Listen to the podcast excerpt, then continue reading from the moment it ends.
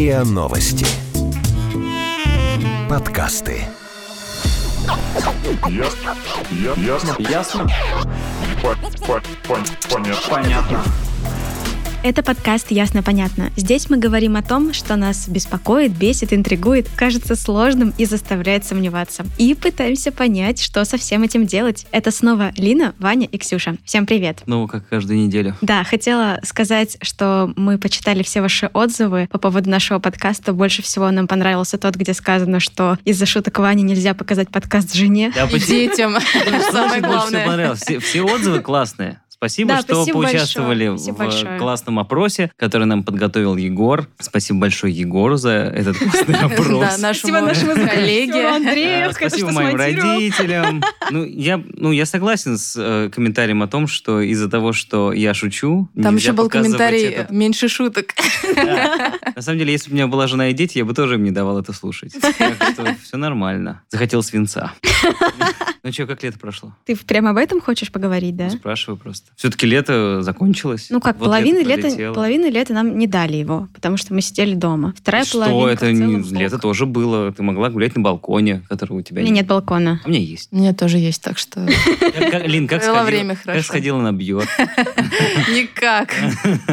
Перенесли никак. концерт на следующий год. Прекрасно. Надеюсь, что перенесут, по крайней мере. Интересно, я должен говорить, что я катался на Камчатку или нет? Ну уже расскажи. Расскажи, как ты Расскажи. съездил, да. Расскажи. Ребята, я был на Камчатке, и это, конечно, космос. Ну, это такое, типа, стандартное определение. Мне кажется, все говорят, о, Камчатка космос. Но на самом деле это так и есть. Ну, невозможно это описать. Это просто... Какие-то марсианские ландшафты. По горам там, ходил? вообще по вулканам. О, Там же вулканы и сопки. себе. И, собственно, ты заходишь на любую сопку, она дымится, и там можно готовить еду на ней. Пригреться. Можно греться, обнять ее и прогреть замерзшие от постоянного ветра и дождя кости. Представила, как Ваня обнимает сопку. Ну, это примерно так, да, так и выглядит. Такая...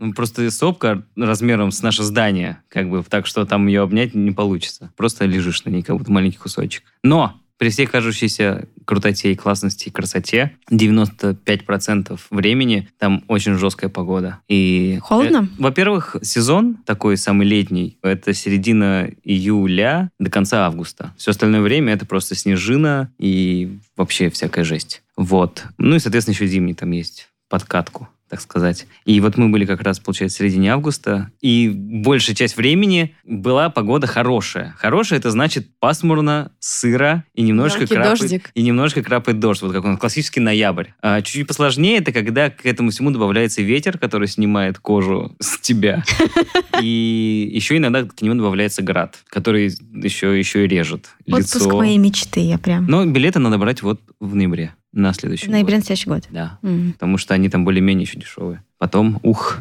ценник. А, ну, кстати, в Петропавловске-Камчатском тоже очень дорого. Павловске-Камчатском полночь. Там это, Всегда полночь. это когда у нас 3 часа дня. Там типа помидорки по пятихату, огурчики по 400. Соответственно, все вот Ого. эти все продукты, они очень дорого стоят. Единственное, что стоит недорого, это японская всякая, китайская, Я думала, азиатская. скажешь кровь оленя. Нет, краб, Медведя, скорее килограмм всего. краба стоит 4000. Ну, то есть, Я не знаю, дорого это или дешево. я тоже не знаю. И никто не знает, поэтому все покупают. Мгм. Так что я могу предположить, что это нормально. Но я не думаю, что... в Смотря какой дешево. килограмм. Если с клешнями, Не-не-не, наверное- чисто, А, чисто мясо. Ну, наверное, нормально так. Там еще все икру покупают. Ну, в общем, это да. Попробовал я краба. Ребята, крабовые палочки лучше. Кстати, да. Да. Особенно с мазиком. Я люблю крабовые палочки. Да. Че, понеслась? Давай. Лина, ты бесишь. Отличный заход. Это про тот подкаст, да? Так, это не э, это и надолго, как ты- не страх и ошибки. Как ты обычно говоришь, и премия за лучшую подводку к нашей основной теме мы вручаем Ксюше. Да просто Лина постоянно кидает в почту, ну, во-первых, странные картинки, Это называется мемы. Да. которые я не понимаю, естественно. Это твои проблемы уже, другие А еще, понимают. а еще Лина может написать, вот ты говоришь, Лин, напомни, пожалуйста, вот мы говорили вот про это, где я сейчас могу это найти? И Лина тебе отвечает, я кидала это три дня назад, посмотри в переписке. Но вообще-то... Если я тебя спросила, значит, я уже посмотрела в переписке и не А может- нашла. Да Я же откуда знаю, может быть, ты ленивая жопа и не можешь сама посмотреть. И тратишь мое время. Мы с тобой сотоксичные. Не- Я не знаю, есть ли такое понятие сотоксизм. Ну. Давайте изобретем сейчас так много Как бы то ни было, как-то раз в одном из наших эпизодов э, мы уже упоминали и этого человека, и книгу о которой мы частично сегодня поговорим. Называется «На правила деловой переписки». Собственно, я эту книгу пытался читать, но у меня не получается ее читать полностью. Не из-за того, что она плохо написана, а из-за того, что там все примеры очень жизненные, и ты, И ты сразу идешь начинаешь рыдать. ты сразу начинаешь вспоминать, как это происходит у тебя, и ты такой, господи, как же это бесит. И там прям просто на каждом углу вот эти вот триггеры, которые тебя бесят, и пособие, грубо говоря, как справляться с этими проблемами в деловой переписке, на работе и вообще, наверное, в жизни. Вот. И, собственно, сегодня у нас в гостях, не в гостях. Не в гостях, потому что не пришел. А позвонил. А сегодня мы говорим про кошек, собственно, куклачев. Блин, у меня Что, же кот потерялся. Блин, не нашелся. М-м. Давай воспользуемся этой трибуной и скажем всем ребятам из Саранска, ищите рыжего кота. Если вы Да видели я рыжего уже кота. написала всем зоозащитникам, расклеили объявление, сделала пост ВКонтакте, в Инстаграме. Как-то вообще ничего не Ты работает. расклеивала объявление? Да, мама расклеивала. Блин, это грустно. А как он просто ушел? Он сбежал, мама его взяла на дачу, он выбежал из машины.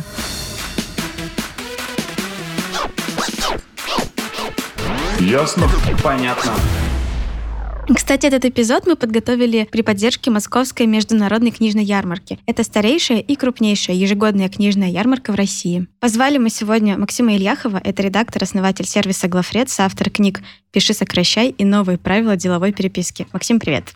Привет. привет, Привет. Я чувствовала просто невероятную ответственность, когда я отправляла Максиму сегодня сценарий, потому что я думала, что если он там найдет какой-то канцеляризм или опечатку, или неправильную Скажет, запятую... та-та-та. Да, не просто скажет а-та-та, просто, не знаю, То есть не будь то, с нами общаться. сценарий в начале подкаста уже заранее был, тебя это не смущает, да? Нет. У нас все прописано всегда. Все на контроле. Мы согласовали с администрацией, да, все, все сценарии, все выражения заранее, чтобы все было у нас четко и политкорректно. Эта фразочка тоже была прописана в. Максим, скажи, пожалуйста, почему последняя ваша книга называется «Новые правила деловой переписки»? Что, были какие-то старые правила? Да, старые правила были, их было много. Вообще, мне кажется, на протяжении всей человеческой истории, э, с момента, как люди писали, была проблема, как писать более-менее правильно и грамотно, потому что это навык, которым владеют не все. И на, на протяжении 20 века я помню как минимум троих авторов, которые как-то пытались подойти к вопросу правильного написания, но не обязательно именно деловых писем, просто текстов в разном виде. И да, и были старые правила. Например, вот когда я был маленький и учился по книжкам Саши Карепиной, которая рассказывала про деловую переписку именно вот в ключе современных правил этикета, бизнеса и так далее. Ну и в какой-то момент мы с Людмилой Сарычевой после книги «Пиши, сокращай» стали заниматься тренингами по деловой переписке и увидели, что там есть накопился культурный разрыв между теми правилами, которые считались общепринятыми, и той реальностью жизненной, в которой мы работали. Интернет, почта, голосовые сообщения, чаты. Вот это все стало очевидно, что уже как бы не соответствует э,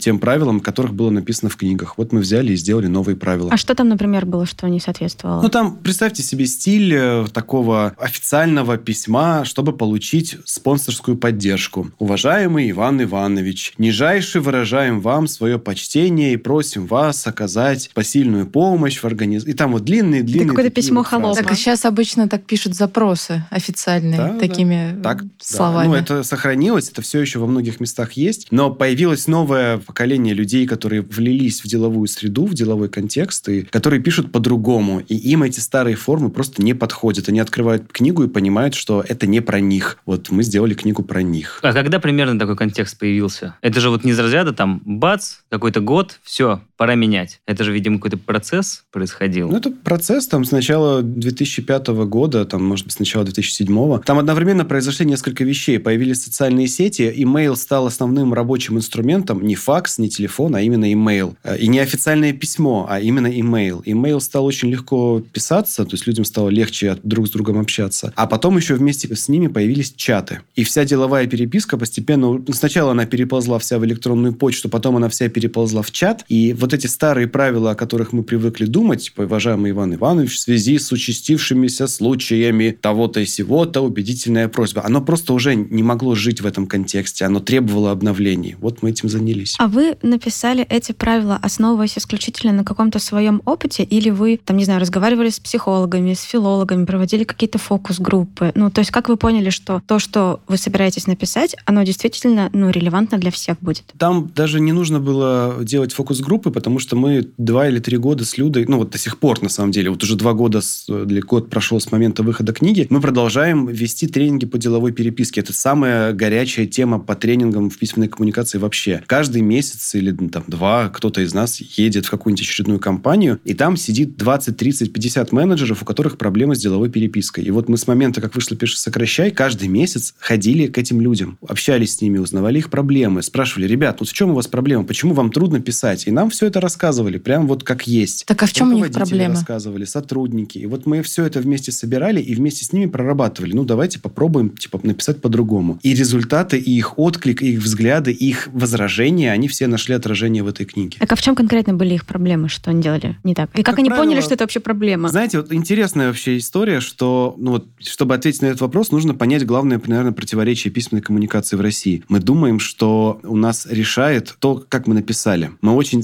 сконцентрированы на тексте и очень мало сосредоточены на контексте, на ситуации, на отношении с человеком. Но и самая распространенная проблема, с которой мы встречались до коронакризиса, выглядела так. Мы задержали, например, поставку поставщикам, или мы задержали оплату поставщикам, или мы там зарплату долго не выплачиваем, или мы поругались с кем-то раньше. И вопрос, как нам написать этим людям, чтобы они на нас не бесились? Угу. То есть это основная проблема, да, с которой люди сталкиваются. Где-то в другом месте полный провал, и теперь нужно каким-то образом так хитро написать, чтобы этот провал устранить. Но потому ну, что естественно, так это не решается. Переписка же, она может потом и в судебном процессе использоваться, и потом, если вдруг какой-то спор, все возвращаются к переписке и говорят, так-так, а что вы там такое написали? А мы написали вот так-то. Поэтому Тут все так есть... и цепляются за эти письменные слова. Здесь есть проблема, что то, что людям реально помогает, это не переписка, это умение выстраивать как таковые отношения. То есть мы можем десятью разными способами зафиксировать одни и те же факты, и они одинаково будут работать в суде там, или в случае спора. Но от того, что мы это зафиксировали, мы себя на самом деле не защитили от конфликта. Конфликт будет, если мы ведем себя нехорошо, если мы плохо относимся к другому человеку, и он ощущает нашу недобрую волю. Соответственно, когда мы думаем о словах, а не о том, как сделать так, чтобы человек почувствовал, что мы на его стороне, мы себе делаем хуже. Мы уменьшаем свои шансы с этим человеком договориться. И мы пытались в этой книге и на тренингах везде обращать хотя бы внимание людей на то, что надо не письма писать, а выстраивать с людьми отношения. А потом уже писать письма. А потом 10 секунд посчитать и закрыть почту. Вопрос. Кроме вообще, в принципе, книги про деловую переписку и, скажем так, правила, у нас же есть э, очень много, в принципе, сводов правил, как что правильно делать. Взять, например, тот же этикет поведения за столом, например. Взять, ну, любой другой такой же стандарт, по которому живет не одно поколение, и который считает, что этот стандарт правильный. Типа переходи на зеленый свет. Ну, это Это другое совсем. Это правило жизни.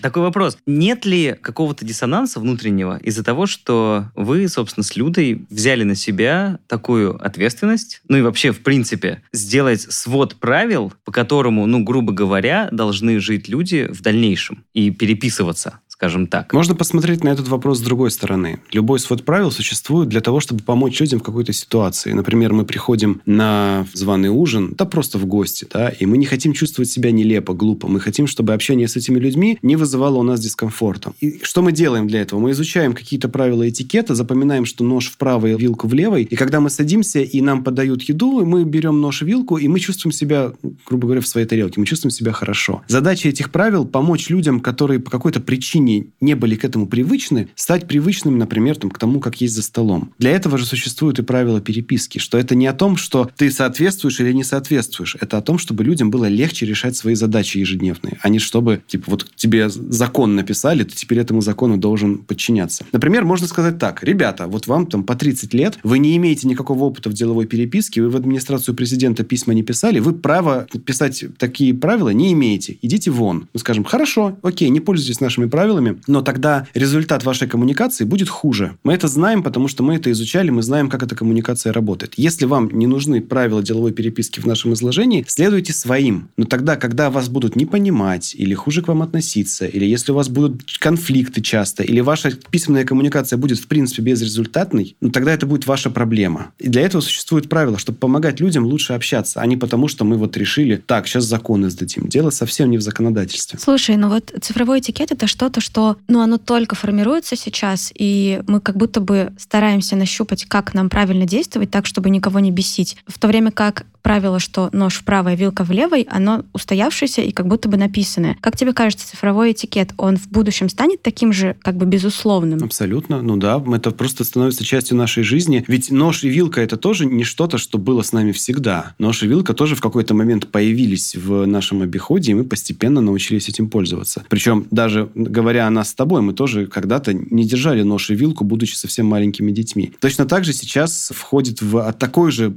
как бы обеденный этикет вопрос, нормально ли, например, в кафе или на свидании с человеком смотреть в свой телефон. Мгм. Кладут ли телефон на стол и пользуются ли им во время еды? Нормально ли иметь на телефоне громкость, ну, когда тебе звонят с каким-то рингтоном? Считается ли это окей? Вообще, что делать с телефоном, когда ты в окружении других людей? Это постепенно это входит в нашу жизнь, постепенно для этого придумывают нормы. Ну, как придумывают? Они как-то вырабатываются сами собой в общении с людьми. И со временем, безусловно, там, через 2-3 года у нас будет очень четкое представление, что, например, за едой телефоны не достают. Через Потому 2-3 что- года? Да, так, так скоро?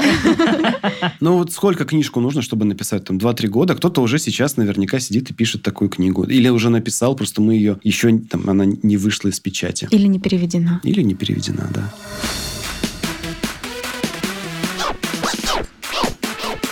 Ясно? Понятно.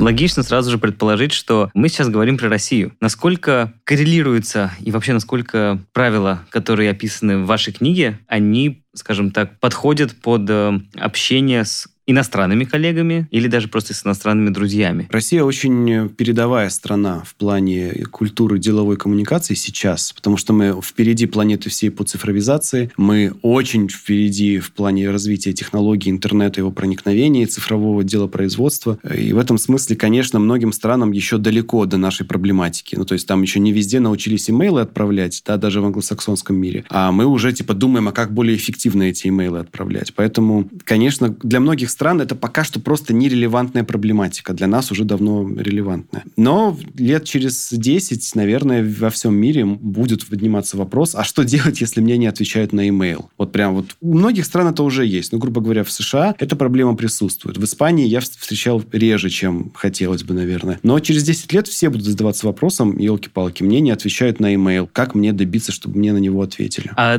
ты в своей практике не встречал такого примера, когда ты действуешь согласно своим правилам, которые, собственно, в России у нас более-менее уже понятны, а, например, э, те же там испанцы или американцы, у них из-за разницы в менталитете или, в принципе, из-за разницы просто даже языка, это правило, оно, ну, просто не подходит. И они действуют по Да. своим правилам, которые для них логично. И Самый, наверное, жирный пример про это. Вот считается, да, что Россия – это такая, знаете, восточная страна. Мне, по крайней мере, в универе об этом рассказывали, что вот Россия – это восточная культура, у нас вся коммуникация непрямая, вся как бы через э, всякие кивоки, как будто мы никогда ничего не говорим прямо. А вот якобы американская культура, там все прямо, там типа минимальный контекст, там все максимально с опорой на текст, и там, значит, все люди говорят честно абсолютно. Полная чушь. Возьмем такую простую вещь, как критика другого человека. Вот в России как мы друг друга критикуем. Алена, слушай, вот это вот плохо сделано, это плохо сделано, давай переделывать, короче, у тебя время до пятницы. Это Поехали. ты еще очень мягко. Это еще, это еще очень мягко сказано. Но и человек так это может воспринять вполне нормально, если это сказано с нормальной интонацией. Ну, то есть мы пришли на работу, пришли работать. Большая часть современных людей, которые диджитализованы, они к этой критике отнесутся нормально. Если ты в Америке, я не говорю в долине, в долине там просто уже левая идеология головного мозга. Просто где-нибудь в Нью-Йорке, там, в спокойном, да, да даже в центральной части. Ты скажешь кому-то там, Джонни, this is bad job, please do it differently. Это тебя, ну, посчитают, что ты совершенно не умеешь общаться. Потому что там принято, ну, по крайней мере, традиция их деловой этикета, их критики, это Джонни, you've done a great job. Ты, типа, хорошо поработал. А Я вижу, что ты приложил к этому много усилий. Есть области, в которых стоит там что-то сделать, например, вот это, вот это, вот это, но overall, в целом, great job, thank you, wish you well, bye-bye. Ну, то есть, там есть даже вот эта вот формула сэндвич критики. Ты сначала говоришь что-то хорошее, потом критикуешь, потом снова говоришь что-то хорошее. Мне от этого просто взрывается мозг. Я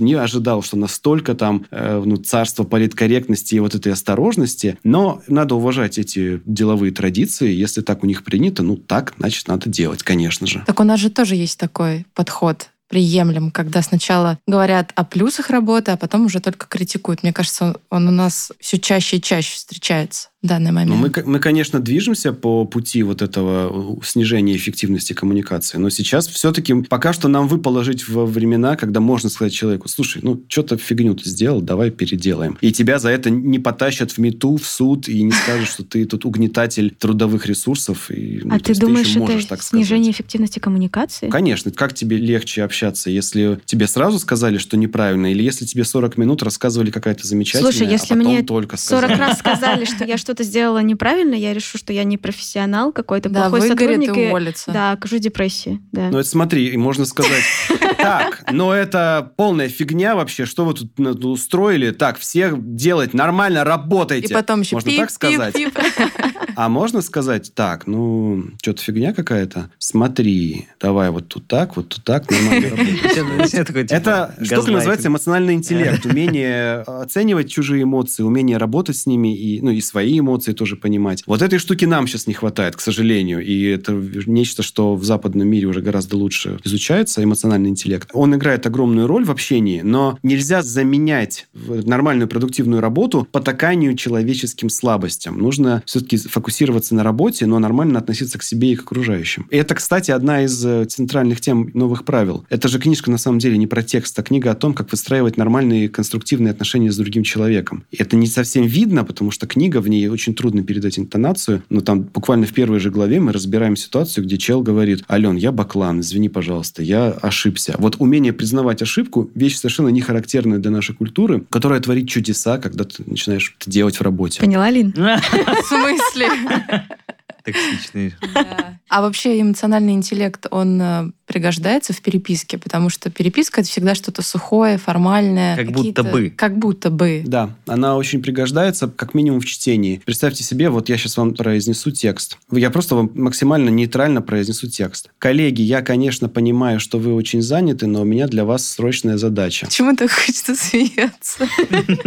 Вот это вот, я, конечно, понимаю, что у вас много работы. Звучит очень иронично. Если мы нейтрально, если мы не воспринимаем эмоциональный интеллект, то есть мы не думаем об эмоции, мы можем не отследить в этой эмоции какую-то обиду, какое-то напряжение. И если мы среагируем только на текст, не подумая о том, что у человека может быть какая-то эмоция обиды, и ответим, э, ну да, Алексей, мы вообще-то заняты важным проектом, поэтому убедительная просьба и так далее. Вот слово «вообще-то» у него может также стригерить его, как нас стригерило слово «я, конечно, понимаю». Эмоциональный интеллект необходим везде, потому что есть такое у нас искажение. Мы думаем, что мы общаемся на рациональном уровне. Мы думаем, что вот мы написали текст, текст, и он сухой, вот то, о чем ты сейчас говорил, да, что текст типа сухой. Нет, мы когда читаем текст, мы всегда читаем его с какой-то эмоцией. И вот умение эту эмоцию сконструировать, поймать и хотя бы в себе ее услышать, может решить вообще исход этой коммуникации. Ну, то есть, грубо говоря, если я тебе напишу, где макет, и у нас с тобой дружеские отношения, ты скажешь, а, ну он спрашивает про макет, типа, да, окей. А если клиент напишет, где макет,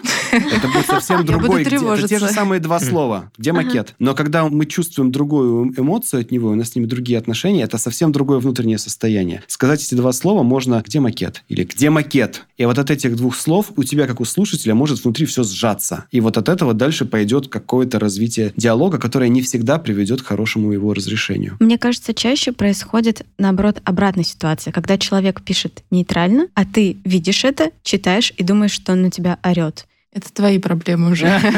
Эффективность твоя. Ну вот я на самом деле не согласен, что это твои проблемы. Это, понимаете, есть коммуникация. Я хочу что-то от другого человека. Если я так написал, что он прочитал это, будто я на него ору, неважно, прав я или нет. Важно то, что наша коммуникация ломается. И мне нужно что-то. В моих интересах что-то сделать, чтобы эта коммуникация не ломалась. Может быть, мне стоит подойти к человеку и там, ну, типа, как дела? А что? Что происходит? Давай поговорим с тобой. Давай, я хочу понять, что у тебя происходит. Или не не знаю, водки с ним в баре выпить. Ну, просто как-то подойти, похлопать по плечу, там, коронавирусно как-нибудь, чтобы не... В случае, да. Ну, то есть, какой-то человеческий контакт оказывается колоссально важен для того, чтобы отстроить с другим человеком вот эту эмоциональную связь. И благодаря этому, когда он получит от тебя следующее письмо, он его прочитает дружелюбным голосом. То именно дружелюбным. Да. И... А надо-то просто, чтобы он точку в конце предложения не ставил, и все. Слушай, ну, это хорошая шутка, как бы, да, можно сказать, что давай не будем ставить... Но... Хорошо, а если это человека, с которым я никогда в жизни не встречусь, и единственный способ общения — это только переписка. И он находится в другой стране, и, ну, и так далее, и так далее. Я не могу к нему подойти, коронавирусно прикоснуться к плечу, обнять, пригласить в бар и все такое. Ну, печально. Как бы это очень плохая ситуация для коммуникации. Это примерно как попытаться заняться сексом, будучи связанным по рукам и ногам. Оба партнера, ну, типа и тот, и другой, лежат такие две личинки, смотрят друг на Это было бы Ну, вот примерно интересно. так. Это просто плохо. Может быть, надо позумиться. Может быть, надо написать текст, но не особо ожидать, что будет какой-то хороший И расставить результат. смайлики. Мы очень сильно переоцениваем силу текста. Мы не понимаем, что, блин, если человек на том конце не видит пользы в общении с нами, в принципе, не видит, никаким текстом мы эту пользу там не создадим. А У нас нарастилось, наросло на культуру огромное количество всякого шаманизма. Типа, пишите в заголовке имя получателя, пишите там какой-нибудь восклицательный знак, пишите вы заглавный. Какое-то, вот знаете, такое вуду, такие ритуальные танцы вокруг текста, которые у людей создают ощущение, будто бы если реально это сделать, то у тебя качество коммуникации вырастет. Но это так же эффективно, как астрология, френология, что там еще у нас бывает? Эзотерика. Соционика,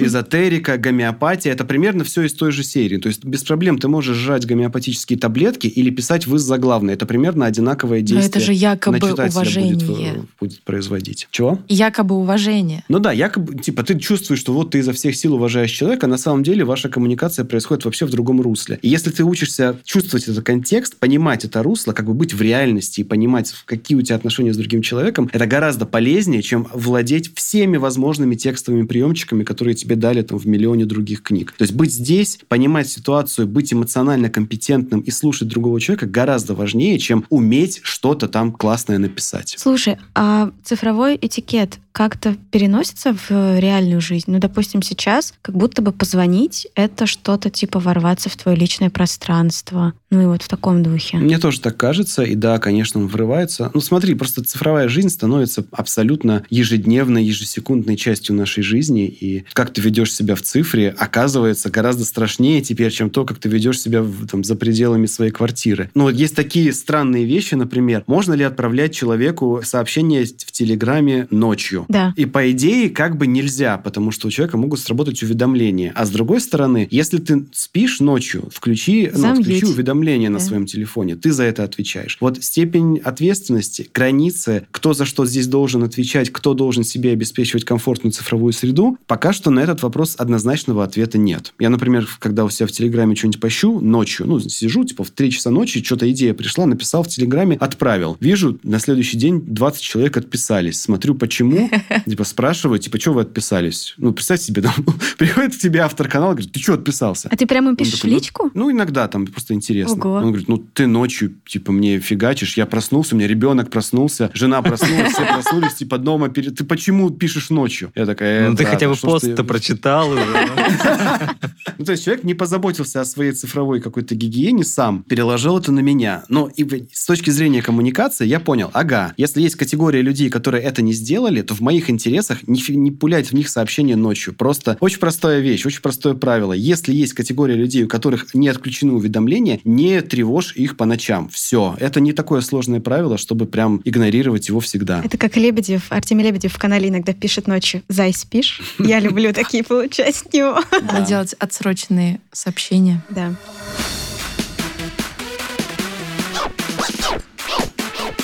Ясно?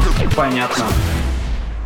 Мы хотели еще с тобой обсудить такие бесявые моменты, которые происходят очень часто у нас на работе, и получить от тебя, ну, по возможности, может быть, какие-то ключи или ответы, как нам в этих ситуациях Ну, действовать. это не только у нас на работе, соответственно, происходит. Ну, это много у кого, но я выписала то, что у меня болит. Да. Ну, Ксюша, Стандартные истории. Да. Каждый узнает в них себя. Да. Вот, может быть, ты подскажешь, как действовать в этих ситуациях, чтобы не беситься Мгм. и не бесить других людей. Давай. Первая история. Мне очень часто приходится писать людям, которых я не знаю, мы не знакомы, и они мне ничего не должны, и у них нет никакой причины со мной коммуницировать. Самый такой яркий пример — это когда я писала диссертацию, мне нужно было экспертных интервью штук 10, и я писала людям просто типа «Здравствуйте, я пишу диссертацию, вот мне нужны эксперты, пожалуйста, дайте мне интервью, это займет у вас там час-полтора времени». И, ну, ну, у человека нет вообще никакой причины со мной коммуницировать. Вопрос, как его заинтересовать и как его мотивировать что-то сделать, если у него нет никакой мотивации с нами даже разговаривать. Смотри, первое, что здесь нужно понять, это вот прям фундаментальная философская позиция в этой конкретной ситуации. Нужно понять, что человек тебе действительно ничего не должен. И что бы ты ни делала, какие бы ты шаги ни предпринимала, даже если ты напишешь самый лучший в мире текст, он тебе все еще ничего не должен. Ответ «нет» может быть даже для самого блестящего письма. Это первое должно тебя расслабить. То есть ты сразу не относишься к этому, к каждому из этих писем, как к последнему в своей жизни. Ты такая, ну, получится, получится, не получится, не получится, все нормально. И так нормально, и сяк нормально. Вот это первое, на что нужно себя настроить. Дальше. Думаешь, почему этому человеку может быть это интересно, и можешь ли ты это контролировать? Ну, вот в случае с экспертным интервью для диссертации, в принципе, ни почему. Ты его не перепиаришь, он там не станет лучше, умнее, он не заработает денег, то есть у тебя нет на него никаких рычагов давления. Значит, тебе не нужно пытаться на него никак надавить. Получается, останутся те люди, которые либо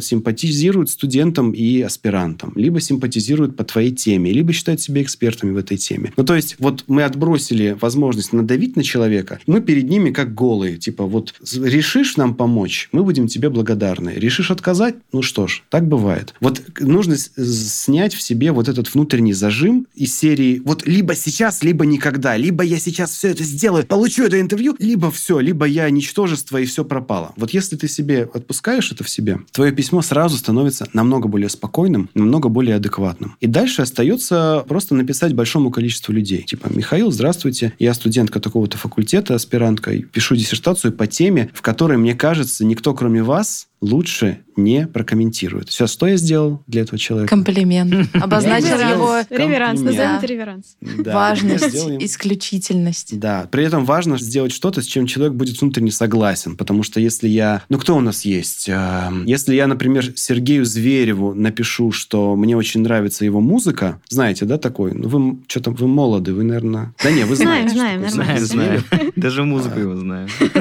Ну вот, да. То есть, если вы напишите Сергей Зверев фанатею от вашего второго альбома, это будет для Сергея Зверева странно. Но Ого. если вы скажете, Сергей, там, здравствуйте, я вот пишу диссертацию по топовым стилистам Москвы начала нулевых, и мне кажется, что лучше вас никто эту историю не может рассказать, мне нужна ваша помощь. Вот это может к нему зайти. Мне, мне часто просто пишут ребята там из серии, Максим, вы самый лучший эксперт по... И там дальше какое-нибудь слово напишут, которое вообще ко мне не имеет отношения. Типа, не угадали, да? Вот совсем не угадали. Это, конечно, будет э, провал. По эндокринологии. Все, то есть мы сделали человеку какой-то комплимент, сказали, что он молодец и классный с нашей точки зрения, и мы угадали с этим, и спокойно дали ему возможность нам помочь, либо отказаться. Ну, в конце можно сказать, если вам это неудобно, неинтересно, с моей стороны никаких претензий, но я буду рада, если вы сможете мне помочь. Спокойно, аккуратно, как бы открыть человеку дверь для сотрудничества. И это может иметь очень хороший эффект. Есть такой прием потепления, когда мы не просто в холодную пишем «Здравствуйте», типа «Ответьте на вопросы», а мы пытаемся навести какой-то мостик, нечто общее. Ну, вот самый тупой прием это, когда мне пишут «Здравствуйте, Максим, меня зовут там Олег, я из Краснодара». А я тоже из Краснодара. Да? И я такой, блин, ну земляку-то, что же я земляку не помогу, да? Вот. Просто полная ерунда, но чувство землячества сразу как-то меня там включает. Или буквально три там, дня назад мне написал э, человек, который сослался на моего, на тетю, с которой мы в университете учились, и которая меня обучала, моего, считайте, учителя из универа. И, конечно же, я там из уважения к этому человеку как-то ему что-то ответил, и мы там с ним у нас завязалась переписка. Есть очень такая, ну, с другой стороны, вот мы говорим про вот эти вот мостики, да. Есть такой человек в Москве, э, такой профессиональный сводник, который берет довольно большие деньги за то, чтобы ты получил доступ к его там, базе контактов. И, например, там, не знаю, хочешь ты пообщаться с Костиным, и вот ты этому человеку заносишь 3,5 тысячи евро, и он обеспечивает тебе встречу с Костиным, да. Ты приходишь, говоришь, здравствуйте, я там от такого-то сякого-то, и дальше пичешь ему идею. Ну и вот как вы думаете, как хороший контекст, типа заставить Костина с тобой встретиться просто потому, что ты знакомый там какого-то из его знакомых, и предложить ему какой-то свой проект. Вот как бы вы к этому отнеслись? На месте Костина? Вы, типа, президент или председатель правления ВТБ, и вам навязывают какую-то встречу, какой-то непонятный стартапер за деньги, который хочет вам какую-то печенуть идею. Что вы на это скажете? Ну, это что-то, конечно, очень странное вот, и подозрительное. Ну вот на месте Ну вот, стартапера да. зато я бы пользовалась любыми возможностями. Да, Да, как Ну, бы за с точки такие зрения деньги-то, стартапера, конечно. да, это возможность. Да, с точки зрения Костина, типа, кого вы мне назначите? Назначили. Что так, от это этого больше... такое, да? Кто такой? От этого товарища больше встречи не назначаю. Он какой-то, значит, там помоечник. Не нужно мне с ним больше общаться. То есть это тоже нельзя эксплуатировать. Здесь очень важна какая-то добрая воля. И вот понимаешь, то, о чем ты говоришь, у тебя 10 человек экспертов. Просто признай, что у тебя не будет стопроцентной конверсии. Ты не сможешь со 100% из этих людей наладить нормальные деловые отношения. Кстати, если, например, проблема с поиском работы, я вам могу такой привести пример. Я каждый год отправляю чисто ради прикола в Яндекс тестовое задание. Яндекс Хоть раз они по тебе моим ответили? книгам. И они мне, вот за все годы мне Яндекс не ответил ни разу. То есть они каждый год вешают вакансию, и каждый год я им пишу на эту вакансию, ни разу они мне не ответили, а это, понимаете, я 10 лет назад универ закончил, так я еще в универе это делал, понимаете? Вот, типа, у меня традиция ежегодная писать в Яндекс. Они мне не отвечают. Ну, типа, с каждым годом мне все круче, они мне продолжают не отвечать. Почему так? Я не знаю. Может, это прикол у них такой. Но О, нельзя... он написал. Нельзя ставить все вет. На, типа, на одного какого-то человека или на 10 человек. Просто признай, что они имеют право тебе не отвечать. Так же, как Яндекс имеет право мне не отвечать. Вообще полное право имеет. Расслабляешься тогда, и жизнь играет новыми красками. А есть же еще такой прием, он называется эффект Бенджамина Франклина, кажется, когда ты просишь человека что-то сделать для тебя, и он с большей вероятностью в следующий раз поможет тебе, чем если бы ты что-то в первый раз сделал для него как бы в ответ. Такое есть, да. Но это, опять же, работает, если у тебя нормальные намерения, и человек не чувствует, что это был специально сделанный прием, типа подкат. Ну, Ты девушка, наверняка к тебе подкатывают на улице парни, жертвы курсов пикапа. Об этом наш прошлый эпизод. Послушайте его, пожалуйста. Да, да. Представь себе, да? То есть, когда человек подходит, ты по его походке понимаешь, типа, что его травмировали пикап-тренеры. И уже видно, что он Убитый. ненормальный человек. Он не пришел с тобой знакомиться, он пришел на тебе отрабатывать там техники соблазнения дам. И это мерзко. Ну, если бы... Я, я, конечно, не знаю, может, это приятно, но мне бы было от этого ужасно мерзко, и ты как бы чувствуешь злонамеренность другого человека. Вот как только ты это начинаешь ощущать, все, у тебя сломан контекст, и никакие эффекты никакого Бенджамина, никакого Франклина уже не помогают. ты говоришь, нет, маме взять не нужно. Не нужен. Да. Два коллеги переписываются друг с другом. Один излагает другому задачу. Тот говорит, ок, я все понял. Но через там вовремя присылает, там, соблюдать дедлайны, все классно, но присылает совсем не то, что от него требовалось. Во-первых, как в такой коммуникации понять, что, кажется, тебя неправильно поняли, и можно ли это вообще понять? Или есть ли какие-то приемы для того, чтобы, ну, как бы чекнуть, что тебя правильно поняли, и надо ли это вообще делать? Ну, смотри, во-первых, задачу можно поставить по-разному. Можно поставить, типа, абстрактно, типа, подготовь отчет к понедельнику. Какой отчет, что, о чем, какие там должны быть данные, непонятно. Можно построить задачу следующим образом. Типа, привет, в понедельник у нас совет директоров. На этом совете директоров мы на экран должны вывести PowerPoint, в котором будет видно, как растет наш сайт за последние два года. Мне нужна та картинка, которую я покажу на этом слайде. Пожалуйста, подготовь отчет, в котором будет видно, как растет наш график, трафик за последние полгода на таком-то сайте, по такой-то выборке, с таким-то шагом. Результат должен быть в виде одной картинки или слайда в PowerPoint, который я смогу скопировать и вставить в свою презентацию. Если тебе потребуется помощь, иди туда, данные бери оттуда-то, пароль, логин такой-то. То Господи, если это- все задачи в мире ставились так. Почему так трудно поставить такую задачу? Потому что она требует гораздо больше работы в плане формулирования ситуации и ожидания от результата. То есть ты не просто говоришь человеку, пойди сделай вот это. Ты говоришь, смотри, будет такая-то ситуация, в ней нужно вот такой как бы продукт сделать, например, отчет. Вот в каком виде я хочу, чтобы ты этот отчет сделал. И дальше человек чувствует себя не просто исполнителем, а соавтором твоей работы. Он уже не просто делает тебе слайдик в PowerPoint, он участвует в твоем, например, совете директоров. Это совсем другой уровень вовлечения. Но чтобы поставить такую задачу, перед нами должен быть, ну, в смысле, я должен быть компетентным менеджером. Это задача менеджера, уметь вот так компетентно ставить задачи. Это, ну как, типа, как хорошо печь торты, хорошо ваять скульптуры, хорошо строить дома, хорошо ставить задачи. Это тоже навык. Первый вариант. Второй вариант – это переложить бремя понимания задачи на исполнителя. Сделать так, чтобы в компании, если ты сделал не то, что от тебя просили, чтобы это было твоей проблемой. Грубо говоря, я поставил тебе задачу, ты мне принес не то, и я говорю, ты мне принес не то, переделывай прямо сейчас. Из-за этого тебе нужно делать двойную работу. И тогда на второй раз ты говоришь, так, блин, я не хочу переделывать, лучше я уточню. И Мгм. тогда у тебя появляется стимул написать, так, смотри, я понял твою задачу так, у тебя будет совет директоров, от меня нужна Excel, в Excel нужны данные по сайту и так далее. Он читает это говорит, нет, нет, мне нужна не Excel, мне нужна картинка. Ага, все, мы договорились с тобой. То есть бывает такое, что в компаниях устанавливают этот вот диктат, э, что исполнитель сам должен носиться с пониманием задач. Он должен сам написать, что он будет делать, как, зачем и в какой срок. Срок. Такой может быть подход. Это уже вопрос как менеджмент, то есть люди, которые вот у нас работают, да, как эти люди установят эти все процессы, как они их будут контролировать, какие регламенты они введут, чтобы ставить задачи внутри компании. И это не что-то, знаете, типа щелкнул пальцами и произошло. Этому надо обучать людей. Это тоже культура общения, культура работы. Вы же вас же учат, например, в Google аналитике копаться, или учат в PowerPoint что делать, или учат делать сайт там через Bittrex. То же самое, только надо учить ставить задачи. Мастерство руководителя, мастерство менеджмента. Да. Да, нав- Или талант. навыки, навыки управления. Окей, ну хорошо, ну допустим, задача уже поставлена, сделано уже не то. Как вежливо и не токсично сказать о том, что ой, ты что-то сделал не то? Так мы уже обсудили это. за ночь.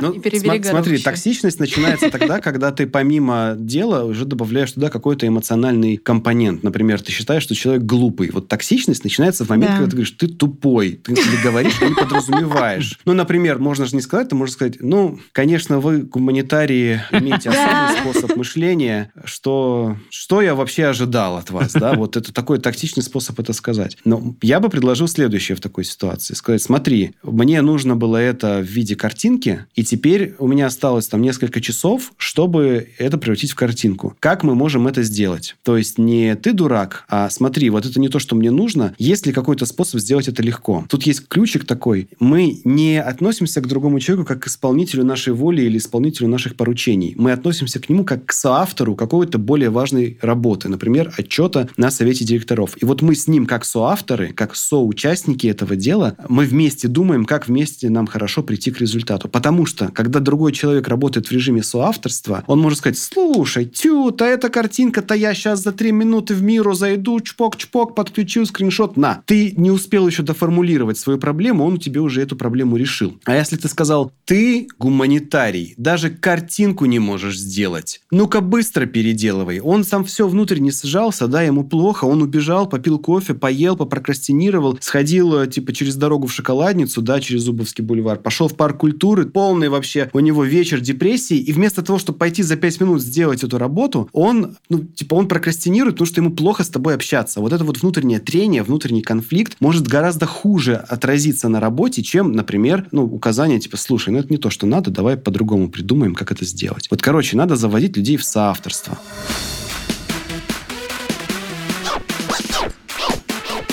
Ясно? Понятно. Про дедлайны. Это, мне кажется, такое мое больное. Когда человек нарушает дедлайн, причем нарушает его, ну, порой систематически, но ты как-то, ну, продолжаешь это ему немножечко списывать. И потом в какой-то Мгм. момент нарушение дедлайна становится критическим. Каким образом... Игорь, если ты это слушаешь. каким образом правильно и, может быть, даже как-то грамотно поступить и именно в переписке, не в живом общении, а в переписке дать понять, что такое поведение, оно теперь уже бьет по всем, а не только, собственно, по исполнителю. Во-первых, любая вот такая неприятная обратная связь должна быть даваться человеку лично, не в переписке. Ну, в смысле, она может быть в переписке, но она должна быть не в коллективной переписке. Почему? Если вы скажете, например, на там, пятерых человек в переписке, что из-за тебя мы проваливаем сроки, то у этого человека появляется как бы два течения. Первое течение – это фактическое, где он действительно не прав, а второе течение, где он не хочет признавать свою ошибку перед лицом коллег. И вот это второе может быть гораздо важнее, потому что там в проекте он еще как-то может выкрутиться, найти, скопипастить, скриншотить, там, доказать, что он, в общем-то, не так сильно не прав, или, может быть, даже он бы решил эту проблему как-то сам. Но когда мы это сделали публичным, мы закрыли пути отступления, мы закрыли пути нормального мирного решения этой проблемы. Поэтому первое, это мы выходим с ним на личный контакт. В идеале в Зуме, в Скайпе или там лично в Телеграмчике, а то и желательно там за локоток схватить и в уголке, значит, с ним поговорить. Зажать. Первое.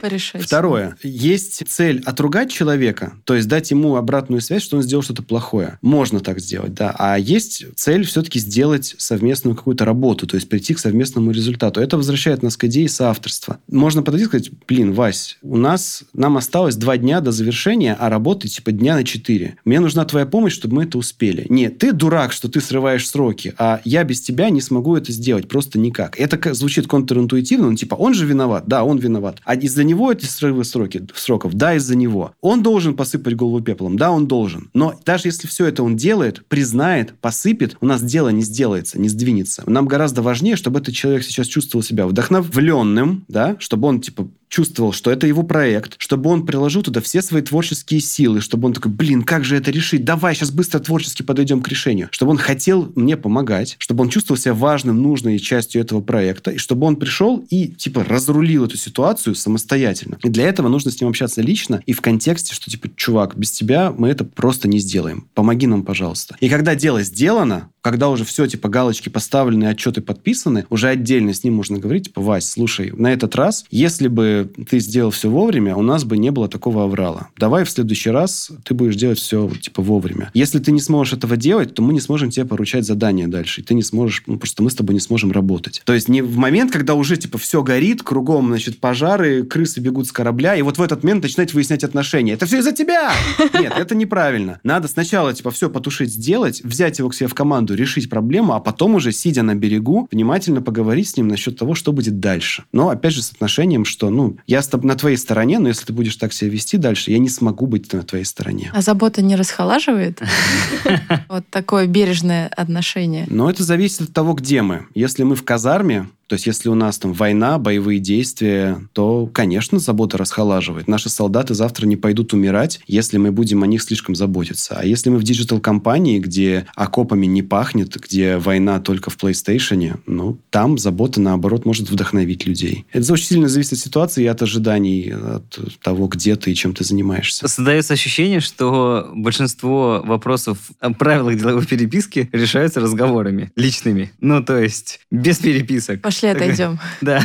Но на самом деле да, потому что нежный, вкрадчивый голос и типа, Вась, что происходит? Вот, этот, вот эта фраза может решить проблемы, которые иными словами, иначе решалось бы часами гневных переписок, которые мог бы решить там в итоге только Путин и, и Христос. Типа вот два человека должны вмешаться в переписку, чтобы люди перестали там собачиться. Это правда так. И мы можем говорить, что нет, ну переписка, значит переписка. Все, не выходим из, за пределы почтового ящика. Этот тезис делает нас неэффективными эффективными в общении. А знание, что нужно подойти с человеком, поговорить лично, делает нас эффективными. Так вот вопрос, мы хотим в переписку или мы хотим быть эффективными? Слушай, а ты не думал о том, что ты больше психолог, чем редактор? У нас психологи — это ну, ужасно неуважаемая, кажется, профессия. Ну не надо говорить. Да ну нет. Ну я так слышу от людей, что типа, а, фу, психолог, типа, бездельник, да. Поэтому нет, я текстики пишу, я вот книжки там, редактирую статейки, я вот этим занимаюсь. Окей. Максим, спасибо тебе большое. Было Спасибо, да. супер. У меня, кстати, чего ж греха таить, у меня есть книга «Пиши, сокращай» с твоим автографом. Не без.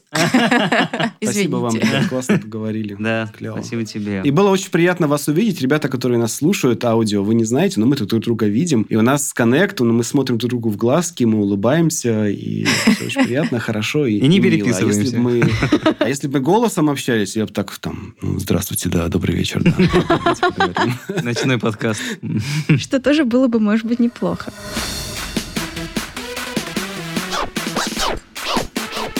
Ясно? Понятно.